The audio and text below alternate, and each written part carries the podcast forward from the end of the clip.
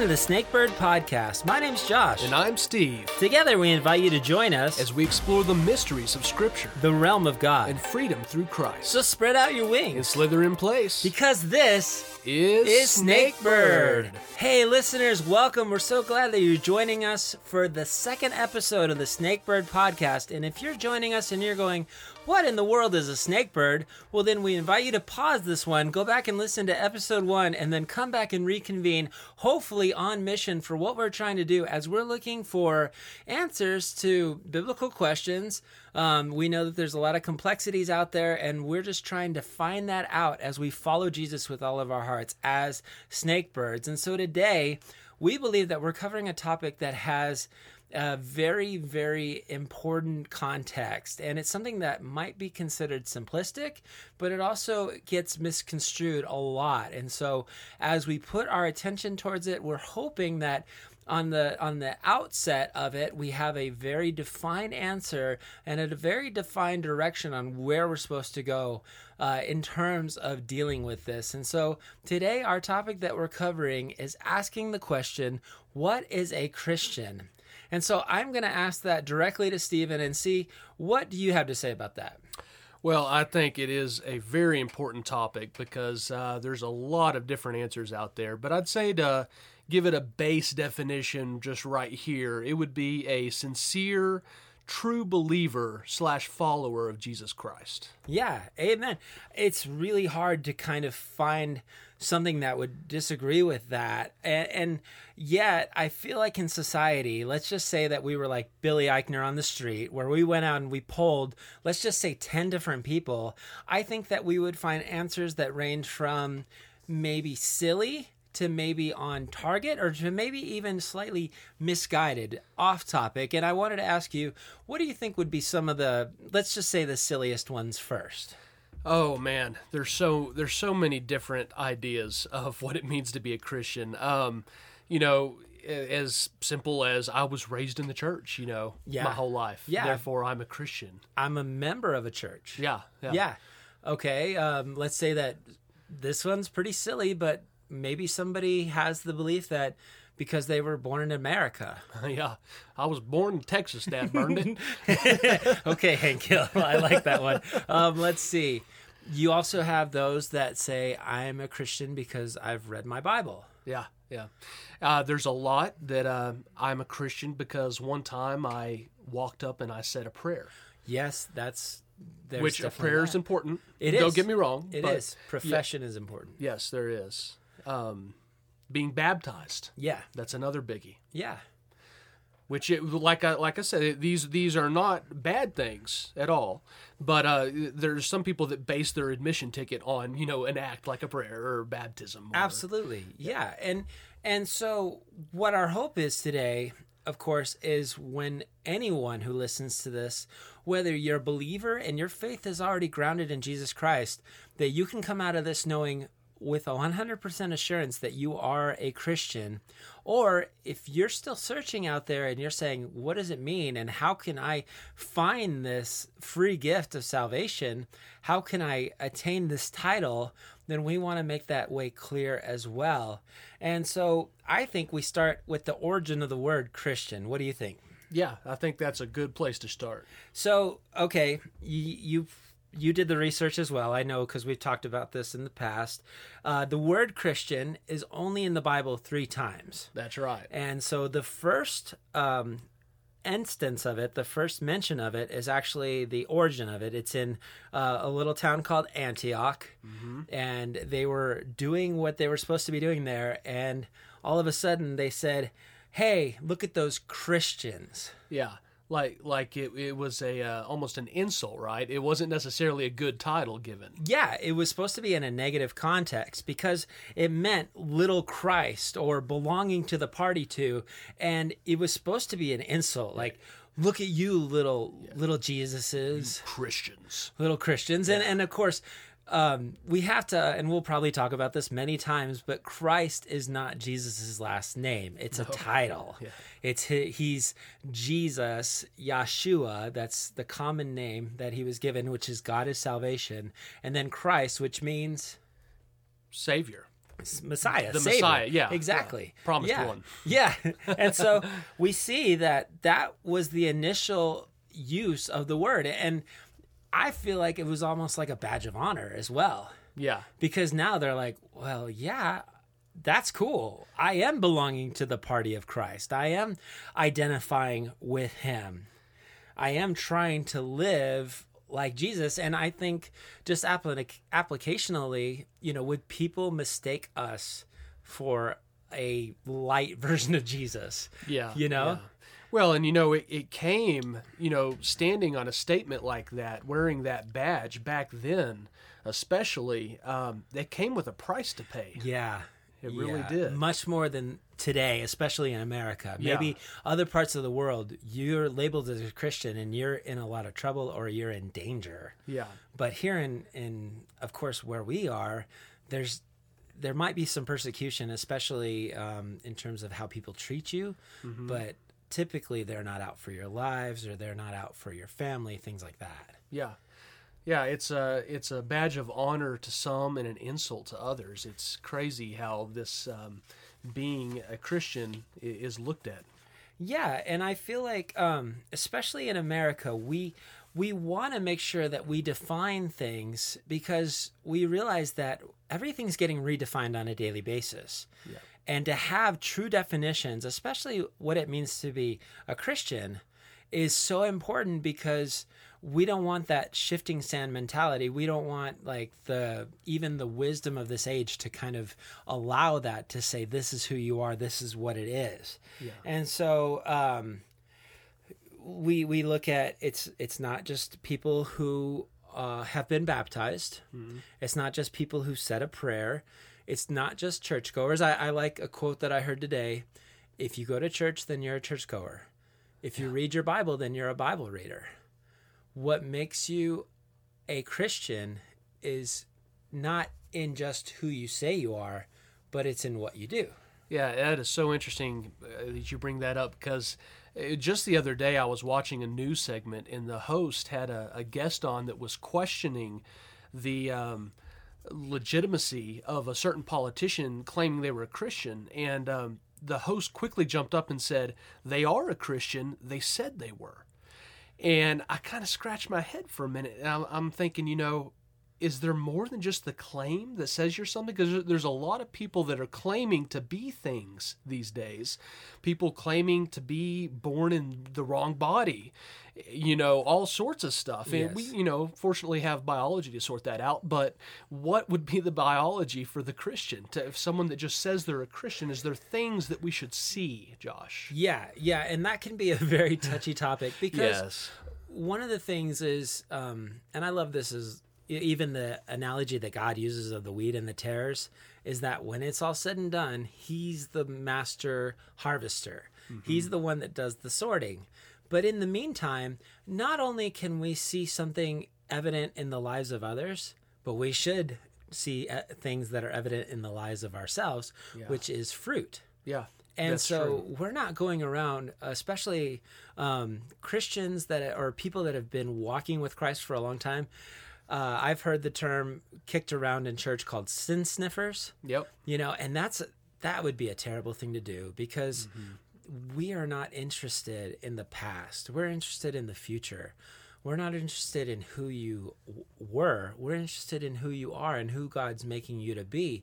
But we also believe that Jesus calls us to be fruit inspectors. Yeah. And again, not only in the lives of others, but more importantly, in the lives of ourselves. We need to examine ourselves. Um, even as Paul said, test yourself and see if you are in the faith. See if there's fruit. What would, what, okay, I know I'm going off topic here, but give me some fruit of salvation.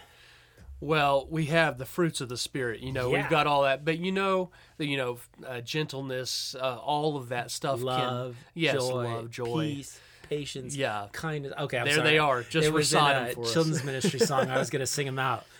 But you know, it, it's important that we do look for these fruits in one another because we're also told in the New New Testament that uh, Jesus says, "You will know them by their fruit, and mm. you will also know them by their love for one another." Yeah. And part of that love is seeing the fruit or lack thereof in each other and holding one another accountable, not to, to point fingers and to say, you're not doing what you're supposed to, but w- this is not a stagnant thing. We're supposed to be growing as a Christian. And so I think it is so important that we recognize if there is or isn't fruit in one another for for healthy purposes, Yes. not not for tearing down. And not just love those who love you, That's true. love those who are unlovable. Yeah. Which is so difficult. Oh, yeah. And that can only happen by abiding and walking with the fruit of the spirit. That's true. being peaceable it's it's hard because i think about like even our situation sometimes it's your neighbors that are that you are like are they unlovable and and you know it's it's crazy because it's not necessarily the people that sit next to you in the church it's the people that live next to you on your block or Yeah. work next to you at your office or um, drive next to you on the road that's Yeah. the ones that are harder to love That's true. That's true. And I think a lot of people they probably have heard if you, especially if you haven't grown up in the church, you hear the word Christian and you you might think of both swings of the pendulum. There's the side that's this cheap grace, you just kind of you said a prayer once and then you live your whole life the way you want to. There's really not much difference in you and the rest of the world. And then you also see the side of Christians that have misrepresented it that's like the exacting Pharisees who follow this rule book and they think that all those rules they follow gets them in and both of those are wrong. Yeah. It's a kind of like snakebird it's a balance. It's a balance and uh, what, what do you think about that josh? Well, you just saying that even broke my heart a little bit because I think, and this is such a simple and silly thing, but I think about people that go out to eat on Sunday afternoons and how the connotation of Christians going to restaurants and getting a bad name just bums me out yeah because a lot of times um, I've heard about horror stories where servers don't want to work on Sundays because they come out right after church and they don't represent themselves extremely well through either the way they conduct themselves or the way that they tip. yeah Which, I mean, if you think about it, Christians having that likeness of Christ, having that that ownership of the name being bestowed upon them Yeah. should basically be like Jesus. And I know we'll never be fully like Jesus because we're still going to sin and we're still going to fall short and we're still going to make mistakes. But having that namesake should be something that's of honor, something that makes you conduct yourself well in this society. Absolutely. No, that's very true. And I think the idea of a Christian is probably one of the most misrepresented um, things in our country. I mean, Yeah. and uh, misunderstood too. Yeah. So that, that's that's very good. That's that's important. I wanted to share a definition I found of Christian when we were preparing for this. Yeah. and that is one who has turned from sin, trusted Jesus, and received salvation by grace through faith. That's good. I'm going to say it again just because it's it is good. No, um, it's not mine. It's it's something I found from someone. But one who has turned from sin, trusted Jesus Christ, and received salvation by grace through faith. That's good. And it's important to have all of those Yeah. in there because you know you're going to hear the importance of belief in Jesus because I mean that is crucial. Yes. But I'm reminded of, of the scripture in James 2 that says even the demons believe. And that tells us something there that there is there is um, more to it after you know it's a progression in Christ Yeah. and uh, it's it's complete surrender too to God. That's right. There's some key components like repentance Yep. And confession. That's a bad faith. word, oh. repentance, Josh. Repent. People don't No. like that word. Well, when you when you say it in a rules context, Yes. it is. It is a bad word. Yeah. But when you look at what what God has done and what he's trying to call you away from when he says repent, do that 180. Yeah. Go you're going this way, stop going that way, come back. Yeah. Come towards me. He's and I love this. Uh, Pastor James MacDonald has often been uh, quoted. He says, "When God says don't, don't just end it there. Finish the quote because when God says don't, what he means is don't hurt yourself." Yeah. And so when we talk about repentance, if we don't view it in the proper context, we think that God's putting up all these stop signs going, I don't want you to have fun. I don't want you to to ever cut loose. I don't want you to ever do anything that sounds like it's going to be a good time. But what he's saying is when it comes to sin, he's saying, Listen, I realize that sin is fun for a season, but I'm calling you to repent because I know in the long run, it's what's going to kill you. Yeah, and I think it's so important that that you understand that because um, if, if, your view of, of being a Christian is is this this view of repentance like a rule book, these people who who start following all these rules, thus that you know that's what a Christian is. You should know that when you surrender to God through Christ, when you when you take that step, this is not a bunch of stuff that you check off a list to become a Christian. These things happen um, it's a work of God in your life. So what, one thing you might be thinking yourself is, oh, I, I don't want to muster myself into that that uh, for this Christian, you know, become this thing. That's not what it's about. God does that. Yes. You just bring, come as you are. You surrender, you believe, you confess, in this repentance, you might not even know how to repent. Um, I, I can't help but think of when I uh, I was an alcoholic and I I came to God and I was like, God, I, I'll quit, but the problem is I can't. I don't know how. And he gave me the resources to do that. So it's don't don't be scared away thinking you have to fix yourself before becoming this because that's not how it works. It's so powerful. And yeah. and for anyone out there that's listening that doesn't completely understand that, please connect with us yes. if you need further clarification because that is so important. I know it's a silly analogy, but God doesn't clean his fish before he catches them. Yep. He cleans them after he catches them. He's saying, Hey, come to me, come as you are, because he can handle it.